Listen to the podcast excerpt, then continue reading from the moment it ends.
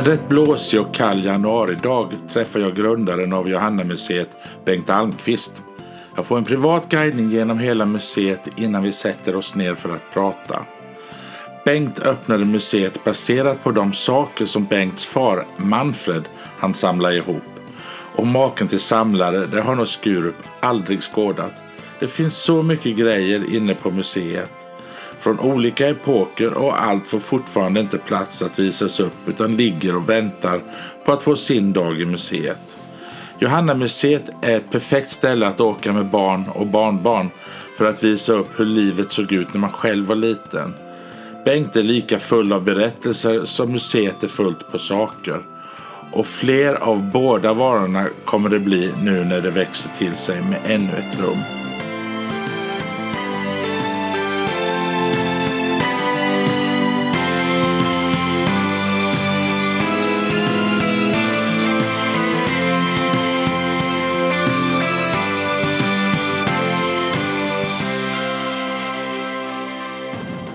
Tack Bengt för att jag fick komma hit och, och träffa dig och, och besöka Johanna-museet igen. Du, första gången jag kom in i museet så tänkte jag vad är detta? Det finns ju precis allt. Kan du berätta hur museet kom till? Eh, det kan jag göra. Det var en, eh, en bil som är orsaken till alltihopa. En T-Ford från 1914 som eh, min far Manfred Almqvist han inköpte 1952. Hittade den i Halmstad på en gård. Den stod i en lada full med hö och halm och höns och allting. Tog hem den och renoverade den. tog ungefär ett och ett halvt år. Under den här perioden så funderade han på vem kan ha mer intressen av gamla bilar och så där vidare. För det fanns inte samlare på det viset som har utvecklats sedan. Så gick han med i Stockholms T-Klubb. För det var ju naturligtvis folk som hade samma intresse som var med där. Och då så sa de du är mycket välkommen som medlem men det är så att i vår klubb så måste man ha namn på bilen. Vilket då gör att han eh, funderade och så blir det Johanna som är ett gammalt släktnamn i vår släkt. Vi har dopkläder från 1850 där den första som döptes i den var en Johanna och som har använts sen vidare i släkten. Och då blir det så att eh, det här namnet eh, satte vi på museet utav den anledningen att den här bilen Johanna är den som har varit med mest och samlat in det som finns här. Han använde den så fort han skulle ut och träffa folk för det var mycket lättare att komma i en gammal bil istället för en ny. Du berättade för mig att det, det är inte Manfred din far som öppnar museet utan det är du. Men det är han som började samla för museet. Alltså, han, han, man kan säga så här att han samlade aktivt under andra halvan av 50-talet och hela 60-talet. Sen så slutade han aktivt att samla och gick över och renoverade på heltid från omkring runt 1970. Och byggde, köpte denna marken. Vi diskuterade lite marker så för att kunna ha magasin för att eh, kunna ha samlingarna bättre. Vi hade det nere i Skurup i olika småförråd och han köpte en gammal buss och tömde ut inredningen och fyllde den med grejer. Och många av de här förråden var inte utav bra skick. Det var inget bra för grejerna att ha det på det viset. Och då skulle vi ha en bättre form så vi köpte marken här. Han köpte två stycken militärbaracker för 5000 kronor utav Hedbergs. Plockade ner dem bräda för bräda, slog ut spiken och satte ihop magasinen här igen. Det var grunden för förvaringen. Men han hade ingen tanke om att bygga museum. Men vi såg ju hans förmåga att renovera. Han gav sig ju inte förrän renoveringen var kommen i det skicket att det fungerar. Och det gjorde ju att vi såg ju hans kunskap, hans envishet. Renoveringen av det som finns i det här museet tog 30 år på heltid inklusive vanliga helger. Och jag menar, det ska ett brinnandes intresse till för att hålla på så länge med det. Han sa att han vann mycket tid. Han var nämligen totalt ointresserad av idrott. Så han tittade aldrig på tv-program och sånt utan då renoverade han istället. Och det gjorde ju att han fick mycket mer tid än andra när det gällde att renovera. Mm. Så att, ja, då ska jag komma vidare här. Så då, min hustru Elisabeth hon har samma intresse som, som jag har så därför fungerar det. Vi har varit ihop i 50 år. Och eh, vi kom fram till att man borde göra en bättre förutsättning för det som var i ordning. För det fanns liksom eh, i mitt föräldrahem lite hus och sånt men det var liksom ihoppackat och så där vidare. Så eh, det blev så att vi eh, bestämde att vi skulle försöka på något vis kunna göra det här Johanna museet. Och eh, då var det så att min far hängde ju med på det naturligtvis och betalade han den första hallen här i, i museet. Och så startade vi upp det och öppnade det. Och det gick inte ihop det här museet. Som museer normalt inte gör så var ju inte detta bättre än andra. Så redan efter första förlusten eh, 1983 när vi öppnade den fredagen den 13 maj 1983 öppnade vi det här klockan 13 faktiskt. Eh, så mådde min far inte bra av för det var två månadspensioner som han fick sätta till för detta. Hade inte sådär gott om pengar. Och, eh, då blir det då att jag var involverad och drev ett större företag så att jag sa till honom att jag tar över driften och kostnaderna för alltihopa. Och, och eh, du renoverar och jag betalar materialet också eftersom vi insåg hans förmåga. Och det blev himla bra. Där blev full rulle. Så det här huset som vi byggde den första hallen det fyllde han så mycket så det var inte så där himla kul att gå här för det blev för mycket grejer. Vi vill ha det lite luftigare. Eh, men han hade den svagheten att när han hade renoverat någonting så ville han sätta fram det någonstans för att folk skulle se det. För att den uppskattningen som folk eh, visade när de tittade på det han hade renoverat det var liksom hans ersättning och glädje för att renovera. Men han ville egentligen bara ha hyllor för han var bara intresserad av prylarna. Som vi sa, när vi kommer en generation längre fram så vet ju folk inte vad det är om man inte får ett sammanhang i det.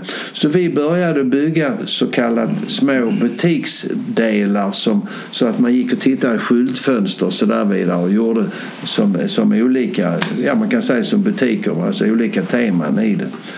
Och då tyckte han att det var onödigt att lägga pengar på sånt. Men så kom ju folk och så sa de till honom så trevligt ni har gjort här. Ni har gjort miljöer så att det är lite lättare att se det och man förstår det bättre. Så, så när det hade gått ett par veckor när folk kom sen så säger min far Ja, och här har vi byggt miljöer för att bättre överskådliggöra det som finns här. Så att han köpte ju det naturligtvis. Ja, självklart. Så i och med han fyllde på det så byggde jag nästa hall 1990. För då rev man stora magasinet Trelleborgs hamn. Så jag var och köpte då eh, stommen med takstolar och allting sånt där. Och så byggde vi en hall till. Och då blev det ju plötsligt plats till större grejer. Så då blev det ju full rulle igen på renoveringarna med bilar och motorcyklar och sådär vidare. Så att det var väl ett bra drag att skapa ett museum här. Men det är väldigt svårt att driva ett museum i Sverige. Det är för kort säsong, för lite folk. Ja. Vet du hur hans samlarintresse började? Alltså, vad är det som skapade liksom från... ja, det måste funnits med för att han hade ju han började ju redan omkring 1930 som egenföretagare. Han var 18 år någonting. Och, eh, eh det här finns alltså någon av motorcyklarna, 20-tals och sånt som han har kvar. Så det har, det har funnits i honom. Jag menar varför blir folk samlare? Vi har ju mellan, jag tror minst 20 procent av svenska folket samlar. Ja. Det är ett intresse som finns och många gånger så, så ska man upp i, i en viss ålder innan samlarintresset riktigt utvecklas. Ja. Jag ser på våra egna barn som vi har hållit helt och hållet ifrån det här från början, som idag är intresserade. Och när blir man intresserad? Jo, oftast när ens barn är kommen upp så de är självgående, alltså i, någon gång in i tonåren. Och då kan man börja odla sina egna intressen. Jag vet, jag frågade innan, innan vi gjorde, satte igång intervjun. Hur klarar man sig själv eller måste man ha samarbete med andra museum? Eh, ja, man kan säga så här. Det första är ju den ekonomiska situationen. Finns det ett museum som har god ekonomi så klarar man sig själv. Mm. Men eh, ska man vara förnuftig så ska man samarbeta med andra och vi gör det med väldigt många museer. Vi har till exempel Svaneholm som vi då har haft ett, eh, ett samarbete med eh, gå på två museer och betala en entré. Ja. Och jag har ju eh, en man som äger Autoseum. Han har väldigt god ekonomi i Simrishamn. Men han är upplärd hos min far sen, så jag känner honom väldigt väl. Eh, han behöver inte bekymra sig om vad andra gör. Utan han kan hålla på med sitt själv. Men vill samarbeta. Ja. Och det är mycket enklare för att det som vi har som är viktigt det är att försöka att få folk att åka till de olika ställen och hjälpa med varandra att komma till varandra. Och det finns ju nätverk för det som vi också är med i. Mm. Ni har ju väldigt mycket fler prylar än vad ni visar. Ja. Men det, blir, det har i princip de flesta museer. Ja. Du har vissa, vissa delar av det här museet är statiska. De ser ut likadana hela tiden och sen har ni tema. Ja. Och det är ju utav den anledningen att en lanthandel som den som vi har som är från Jugend, alltså i början på 1900-talet den går ju inte att förändra för den visar ju hur en butik var. Ja. Så det är ju inte mycket att förändra. Det som händer där i förändring det är ju att det tillkommer förpackningar med jämna mellanrum. För det finns många av våra besökare som i sin ungdom och kanske även när de var äldre har jobbat i lanthandel. Mm. Och det betyder att de har förpackningar som står hemma som är från den tiden. Och sen så plötsligt när man blir äldre så säger man, frågar man sina barn, är det här någonting som ni vill ha? Nej. Och då blir det så kommer så här, vill du ha den här paketen? Ni har ingen sån och den kan stå där. Så har man varit och kollat här redan liksom i det. Så det är ju riktigt att det finns ju, vi har ju många yrken här också. Här är ju då damfrisörska och bilverkstad och smed och vagnmageri och så vidare. Och där kan man inte förändra så mycket. Man kan göra eh, däremot trevligare informationer omkring det och så där vidare. Eh, utan eh, vi försöker hitta temautställningar istället varje år så att man får något nytt. För vi har många besökare som kommer ofta. Och därför så eh, måste man göra någonting så att vi får dem att återkomma. Ni har ju samma utställning, specialutställning i år, 2020, som ni hade 19. 19 ja. Och som handlar runt 50, eh, alltså för 50-60 år sedan. Man kan säga strax före och strax efter 60-talet. För det var ju en period. Eh, eh, det fanns ju en stor utveckling, inte minst i Sverige, runt det här på, på 60-talet och på slutet av 50-talet. Som väldigt många kommer ihåg. Eh, kläder till exempel, det orangea och det gula och Ikea kom med möbler. Här kan man provsitta då soffor och möbler från 60-talet. Eh, det hände, TVn kom. Jag menar 1958 exploderade försäljningen i Sverige på TV. Och varför det då? Jo, då kom mannen hem till hustrun och så frågade han henne. Du, ska vi inte köpa TV? Och då funderar hustrun på vad det var för fallgrop i det. Jo, det var att 1958 var det VM i fotboll. Då var den stora starten på försäljning av TV i Sverige. Jag jobbade nämligen i en TV-affär för, i början av mitt liv arbetsliv. Så att eh, det kom ju mycket kassettspelarna och eh, rullbandspelarna. Radion utvecklades mer. Telefonen kom. 1974 försvann ju den sista eh, telefonväxeln i Sverige. Sen blev allting automatiserat. Mobiltelefonen kom i början på 70-talet. Ja, det var väldigt mycket som hände under de här åren. Och där finns väldigt mycket minne hos folk. Mm. Möbler och kläder och så vidare. Ja. Jag, försöker, jag försöker berätta för mina barn. Jag, jag är ju född på 60-talet. Ja. Ja, ja. Jag, jag, försöker berätta om hur, hur, livet var när jag växte upp till mm. skillnad mot hur det är idag. De, det är ju ett helt annat, ja. helt annat liv. Vi har ju då satsat mycket på att eh, titta på hela familjen när det gäller att besöka här. Och det gör ju att eh, får man barnen att tycka det här är kul så får man föräldrarna också eh, att trivas i det här huset. Och vi blev 2017, då gjorde Radio Malmöhus så här. En morgon så sa de i sändning ni som lyssnar, kan inte skicka in på Facebook vilket museum som ni tycker är mysigast och trevligast att gå på? För barn och vuxna ihop.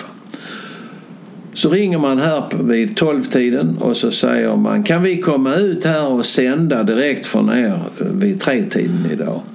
Ja, så det går bra, jag är här. Så, nej, det behöver du inte vara, vi har folk med oss, sa de. Nej, fick jag inte lov att ha någon reklam där själv. Nej. Så kom man och då berättade man att man hade gjort detta frågan och att vi hade fått flest röster. Och eh, då hade man alltså folk som hade ringt eller skrivit in på Facebook fått att köra hit med barn och här i direktsändning berätta varför man tyckte det. Och det var den bästa reklam vi kunde få. Ja. Vi har alltså lekstationer, flipperspel och allting sånt som finns här får alltså barn lov att spela på. Ja.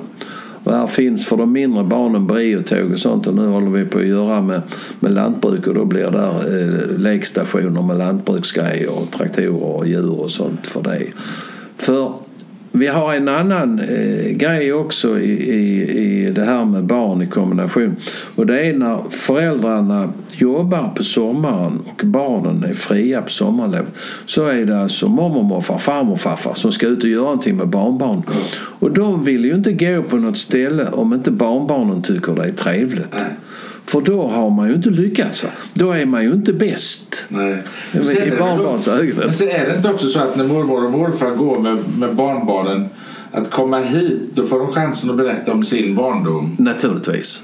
Alltså, och, och det fick... Peka på en sån där cykel hade jag, ja. sån där bil ja. satt jag i och ja, såna där hårgrejer satt ja, jag i mitt hår. Du, du, du har det bra nu som har... Och sån här telefon ringde jag på med lur. Nej men det går inte så de, det är ju en mobiltelefon man använder.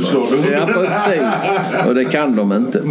Men eh, det som är rätt roligt, för jag brukar ju fråga barn och vad de tycker om det här och sådär vidare. Och det är klart när de spelar, har spelat och sånt, då är det ju coolt att gå här ju. Och vinner man då över pappa också så är ju dagen helräddad. Ja, precis. Så, så att, men eh, man är faktiskt mer och mer intresserad av eh, prylar också när det gäller barn. Och vi brukar ju förklara så här att om man när man blir vuxen ska förstå framtiden och utvecklingen så är det väldigt bra att ha bakgrunden med sig så man förstår varför utvecklingen har blivit som den har blivit. Jag menar datorn har ju kommit till tack vare hålkorten. För hålkorten är ju hål så händer någonting och är det inget hål händer ingenting. Och en dator är uppbyggd på ettor och nollor. Så, så eh, man kan alltså då få en bättre förståelse i utvecklingen mm. när man förstår liksom hur det har uppkommit. Jag tror också att man har eh, glädjen av att få, få lyssna och lära sig av, det, av historien av, mm. av de som faktiskt kommer ihåg den eh, är väldigt viktig. Absolut. Du, eh, du har ju några utställningar som alltid finns här. Bland annat eh, stå, berättelsen om Stålfarfar. Ja. Det är nämligen så att vår första bussbolag som besökte oss när vi öppnade för 37 år sedan, 1983 eh, Eh, var eh, eh, Klippans buss med en Lottenplan som gjorde bussresor. Och hon var den första som kom till oss kontinuerligt med buss. Hon var god vän med familjen Stålfarfar. Och Gustav Håkansson som han hette i verkligheten. Och när det blev så att man skulle tömma efter honom med grejerna och det var ju barnen som hade det och de började bli äldre och man tyckte att man borde ha de här samlingarna som finns som var Stålfarfars grejer någonstans bevarade. Och då hade man förhört sig runt Helsingborg och Rå och Klippa museum. Liksom. Och ingen var intresserad av mer än någon cykel. För det var han ju känd för. Ja. Så, eh, så sa hon då till Nils Erik, den äldste sonen.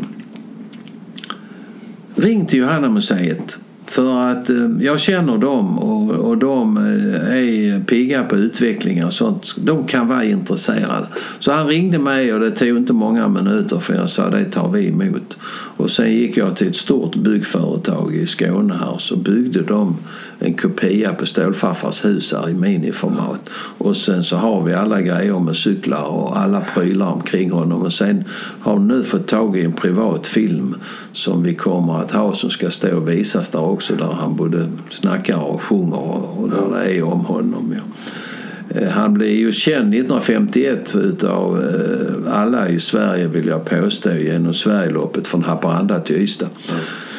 Så första året så bjöd man ju in folk att få lov att komma och eh, tävla emot eh, elitcyklisterna. Och man kunde åka tåg till Haparanda för att cykla Sverigeloppet till Ystad. Men stålfarfar han cyklade från Gantofta, Helsingborg upp dit för att sen cykla Sverigeloppet hem. Men när han kom upp dit och skulle anmäla sig så tittade de på honom så tyckte de att han såg inte så ung ut. Så frågade de hur gammal är du? 66 år bara, sa han. Då sa de till honom, då får du inte cykla Sverigeloppet för du är för gammal. Man får inte vara äldre än 40 år mm. för att utmana en liten cykel. Så han fick ingen sån här nummerlapp med svarta siffror på. Mm. Vad gör han då? Jo, då gör han en egen nummerlapp, eller till och med två, mm. med en röd nolla. Förmodligen för att visa att han inte fick lov att cykla i tävlingen. Men de kunde inte förbjuda honom att cykla för det var allmänna vägar. Men han deltog inte i tävlingen. Och han var väl antagligen då sporrad utav detta att han inte fick lov att tävla. Så man flaggades iväg, då fick han cykla efter. Och sen när man kom i mål första eftermiddagen, första dagstävlingen, så var det en som fortsatte cykla, det var stålfarfar. Ja. Sen cyklade han mellan 12 till 15, 16 timmar varje dygn. Så han var ett dygn före alla andra i Ystad, stal hela föreställningen. Alla kommer ihåg, som kommer ihåg Stålfarfar kommer ihåg att han var först i Sverigeloppet. Och nästan ingen kommer ihåg vem som vann egentligen.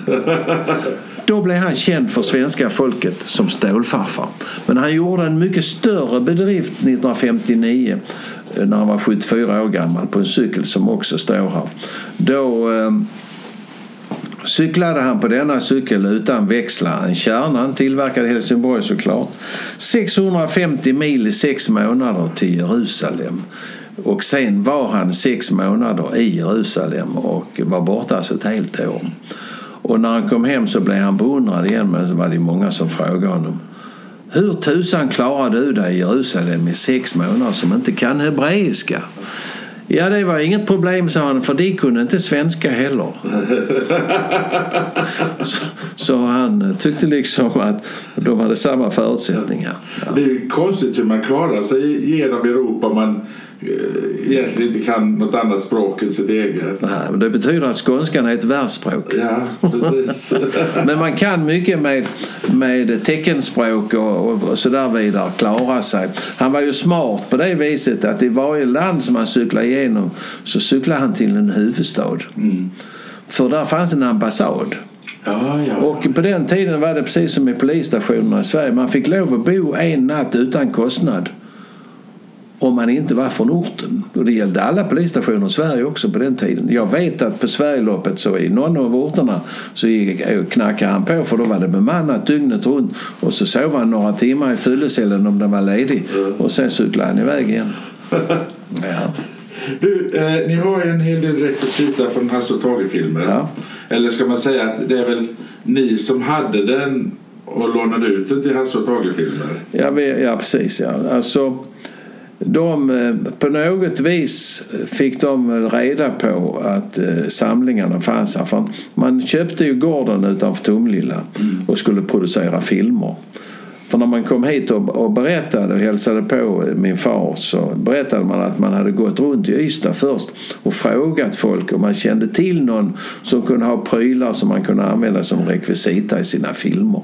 Och då hade flera sagt åk till Manfred i Skurup för det ni inte hittar där är inte lönt att leta efter. Så de var här i tio år ungefär till och från och lånade till filmer som då icke var i, i nutid så kallat som Äppelkriget. Sånt är det ju ingenting med. Men Picassos äventyr och eh, Enfaldige mördaren som han gjorde och, och eh, ja, andra filmer som har varit där.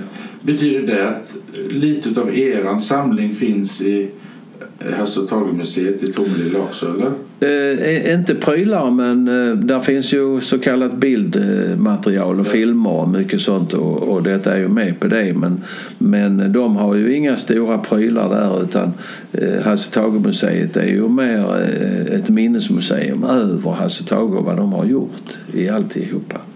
Vi är fler som har lånat ut grejer än bara vi ja. naturligtvis. Men, men man kan säga det att de, mycket av de större grejerna kommer bland annat härifrån. Hur bär ni er åt när ni planerar nya utställningar? Du håller på att renovera ett, ett, en del här nu för en ny utställning. Ja, med lantbrukare. det finns mycket idéer. Vi försöker hålla oss eh, informerade om eh, vad folk egentligen tycker om, vad som kan ligga i tiden. Om vi nu säger som den utställningen som vi nu har här med, med runt 60-talet så eh, är folk väldigt intresserade av det. Man är, folk är intresserade av tre saker i stort. Det är mode, mat och trädgård. Och trädgård blir vi väl svåra att göra mycket med. Vi har ju eh, gamla jordfräsar och gräsklippare och sånt. Men eh, det andra kan vi ju pyssla med, både mat och mode och sånt. Och den utställning som vi har kommer ju att, att handla om vad var det vi åt mm. under den här perioden. Det var ju många rätter som pizzan kom ju till, till Sverige bland annat mer allmänt och och vi fick Flygande Jakob och ja, det finns många roliga rätter som vi ska nästan, presentera. Nästan all internationell mat som man säger som inte är urtypiskt svenskt är väl just, kommer just under den tiden? Va? Ja, mycket kommer då ja. ja. Det är rätt. Ja. Ni har veteranbilsträffar som kommer hit på sommaren. Ja. Eh, vi har ju haft, vi har ju ganska hyfsat med mark runt museet och vi har haft eh, många olika uppvisningar på sommaren här. Vi har ju jobbat mycket ihop med Yankee Car för som eh, vi hade då eh, amerikanska bilträffar med uppvisningar i olika former. Vi har haft medeltidsmarknader med riddare och allt möjligt här och så där vidare. Men eh, eh, det har ju då spritt sig med bilträffar. Man kan idag kan man säga från 1 april till den sista september så kan man varje dag någonstans i Skåne åka på en bilträff. Den har blivit väldigt utbredd. Och då fanns det en förening som heter Route 101 som har hållit till i Anderslöv. Men den platsen som de var i den skulle bebyggas så de kunde inte vara kvar. Och då var de och tittade lite på var man skulle kunna vara i fortsättningen. Och då kom de hit och frågade om man kunde vara här. Så det är riktigt. Så på torsdagskvällar så är här eh, bilträffar från eh, maj och in i september. Och eh, om det blir var eller varannan det vet jag inte för man har vissa eh, samarbeten med Smyge också som gör där. Så jag tror man skiftas om så att man kan åka på en bilträff varje torsdag men om det blir här varannan gång och Smyge varannan ja. gång det, det vet jag Sen är det traditionen med julmarknad på Johannamuseet. Vi har haft sen vi, året efter vi öppnade museet, alltså år två. Vi hade redan första året hantverkare här på sommaren som gjorde, stod och tillverkade lite grejer som man som man då hade lärt sig och var intresserad av. Och då ställde de frågan till oss om vi inte kunde göra en julmarknad för, för oss hantverkare som de sa. Så vi kallar den för Hantverkarnas julmarknad, så den startade då. Och det är riktigt, vi är nog en av de få julmarknaderna som vi också har rätt mycket som det händer på. Då tänker jag inte med musik och sånt utan vi har en smed som står och arbetar i smedjan. Vi har en bagare som bakar bröd, 32 stycken i, på gammalt sätt i bagarugn som vi eldar upp tre dygn innan vi ska baka i den. Här är spettkaksbakare som eh, bakar på äldre sätt över vedspis. Vi har gorönsbakare och så vidare där. Snabbsällskapet berättar vad man ska krydda för snaps till helgerna. Sen har vi då... Men ingen provsmakning där eh, inte, inte i glas så. men jag tror man kan ta lite på fingret. Men eh, sen har vi då hantverkare, ett, ja, ett 35-tal totalt som finns här. Det kravet vi har det är att man måste tillverka allting själv annars får man inte vara med. Nej. Så man kan inte boka plats för att vara med på julmarknaden. Man får ansöka om att få lov att vara med här. Ja. Eh, sen så... Eh, det kom, ni håller på att projektera eller planera. Ni håller på att ska bygga en del. Ja, vi har ju ett eh, magasin kvar i, i, av de som är kopplade till museet. Vi har ju flera magasin till men där håller vi på att tömma och göra om. Det är så att min far har ju samlat i ett och ett halvt magasin till lantbruksmaskiner. Och då en hel del som är tillverkade i orten här. Skurup är en gammal lantbruksort. Vi är ju mitt i Kornboden, Skåne ju. Och från 1875 till 1990 var här ungefär fem stycken lite större lantbrukstillverkare av maskiner. 1875 var Lövbergs till 1903 som tillverkade 9000 lantbruksmaskiner.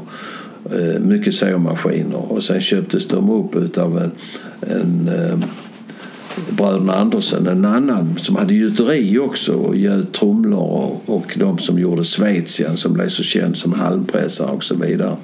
Och då la man ju ner det andra för så var ju ett sätt att köpa ut konkurrenterna. Och de hade alltså nästan 90 anställda, nästan 100 anställda. Så blev de uppköpta utav Hakers som var en annan tillverkare och sedan så blev det Skurupsverken och så slutade med Överums bruk som hade 150 anställda här. Och 1990 så la man ner verksamheten och så hade man bestämt att verksamheten skulle vara kvar uppe i Överum. Ja. Och ibland så funderar folk idag på om det var rätt beslut att stänga Skurup och vara i Överum utav den anledningen att vi har så mycket länder runt omkring här som vi kan exportera till. Då måste man, är man längre upp så ska man liksom först transportera sig genom halva Sverige och sen så eh, få komma ut i Europa. För att idag är ju inte marknaden svensk bara utan det gäller ju alla lantbruk. Idag, jag som är nyinflyttad Skurupsbo vi märker ju inte längre av att det har varit en... Lantbruk, nej. Ja, att det varit så mycket fabriker nej. och verkstäder nej. och tillverkning av saker i det här området. Allting har ju stängt, till och med sockerbruken är ju... Ja, precis. Ja, och det är ju så att, eh, och det märktes när man stängde Överums det sista, för det blev många arbetslösa. Ja. Eh, för det drabbar ju så många familjer som är där.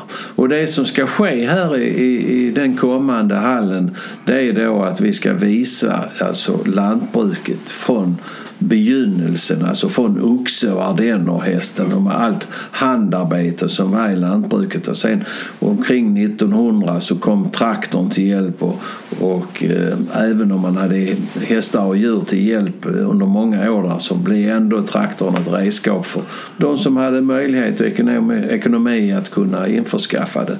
började komma olika maskiner och sen så när vi kommer in på 50-talet så började det bli större maskiner som man drog efter traktorerna och sen så på senare tid så är ju allting självgående och nu är det ju maskiner stora som hus som går på markerna så man märker liksom ingenting. Nej.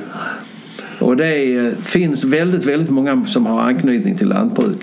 Och jag tror att eh, den yngre generationen egentligen eh, skulle tycka det är rätt intressant att förstå lantbrukets utveckling för att då så se varför är det som det är idag. Ja, ja absolut. absolut. Mm. Jag ska knyta ihop det här nu tänkte jag och tacka för att jag fick komma. Men min sista fråga. Du, det, du har ju så mycket mer i ladorna att visa. Hur, hur, hur ser framtiden ut för Johanna-museet? Ja, vi har, man kan säga så här, det, har, det sker en förändring i museivärlden överhuvudtaget. Riksantikvarieämbetet har gått ut och sagt till sina eh, statliga kommunala museer att eh, Eh, man ska inte ta tillvara andra saker än det som är intressant historiemässigt och som museet har glädje av. Inga hyllvärmare. Om det inte är något speciellt. Ja. Och det gör ju då att det blir lite lättare för oss också för att vi eh, tittar då vad har vi för glädje av vissa prylar som finns här. kanske aldrig, passar inte in här. Utan då gör vi så istället att vi försöker leta upp då folk som har intresse för det. Som då istället kan ta hand om en sån här pryl och ha den och, och utveckla den. Och, för det är ju inte renoverat det mesta som Nej. vi har i magasinen. Och eh, det gör det lite lättare för det frigör ytor som nu när vi behöver göra för lantbrukare. Eh, så att man tittar ju på vad kan vara intressant i framtiden. Så vi ska förvänta oss flera byggnader öppnade? Ja, kanske inte i min generation men vi får hoppas att nästa är. Men jag tror att Egentligen ska vi nog inte bli, vi blir nästan 2000 kvadratmeter. Och jag är inte säker på att vi ska bli så mycket större. Vi ska göra oss mer intressanta i det vi har. Bli betydligt bättre, få eh, mer upplevelser när man eh, kommer hit som besökare så att man liksom känner att det här, fan vad det här var faktiskt lite kul att gå här man hör hur stora musikmaskinerna spelar och, och man får prova på olika saker och så vidare.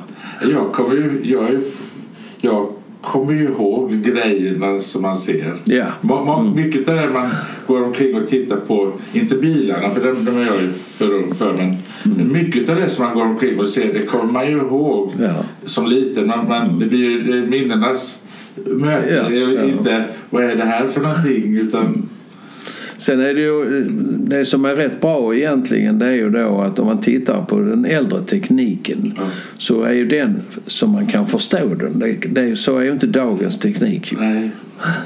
Och det är ju skillnaden och där gör ju det att många då som vi säger mormor, morfar, farmor, farfar som kommer med sina barnbarn.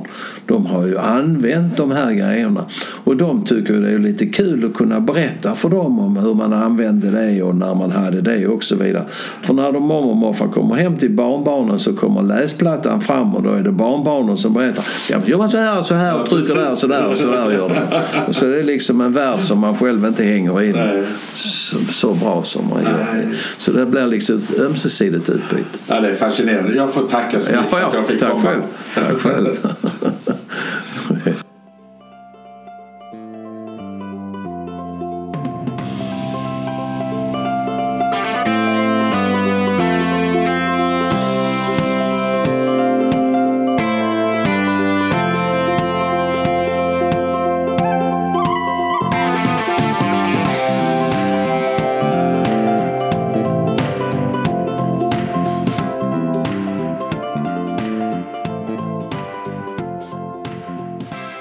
Ja, det var programmet om Johanna-museet.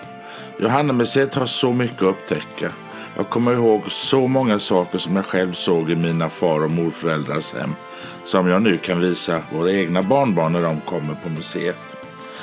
Jag blir också påmind om dofter man aldrig känner nu för tiden. Ja, det hjälps inte, man blir lite sentimental när man traskar runt där. Jag tror att det säkert finns prylar arkiverade som gör att museet kan bli dubbelt så stort så småningom. Missa inte detta museum nu när ni är i närheten. Det är väl värt ett besök.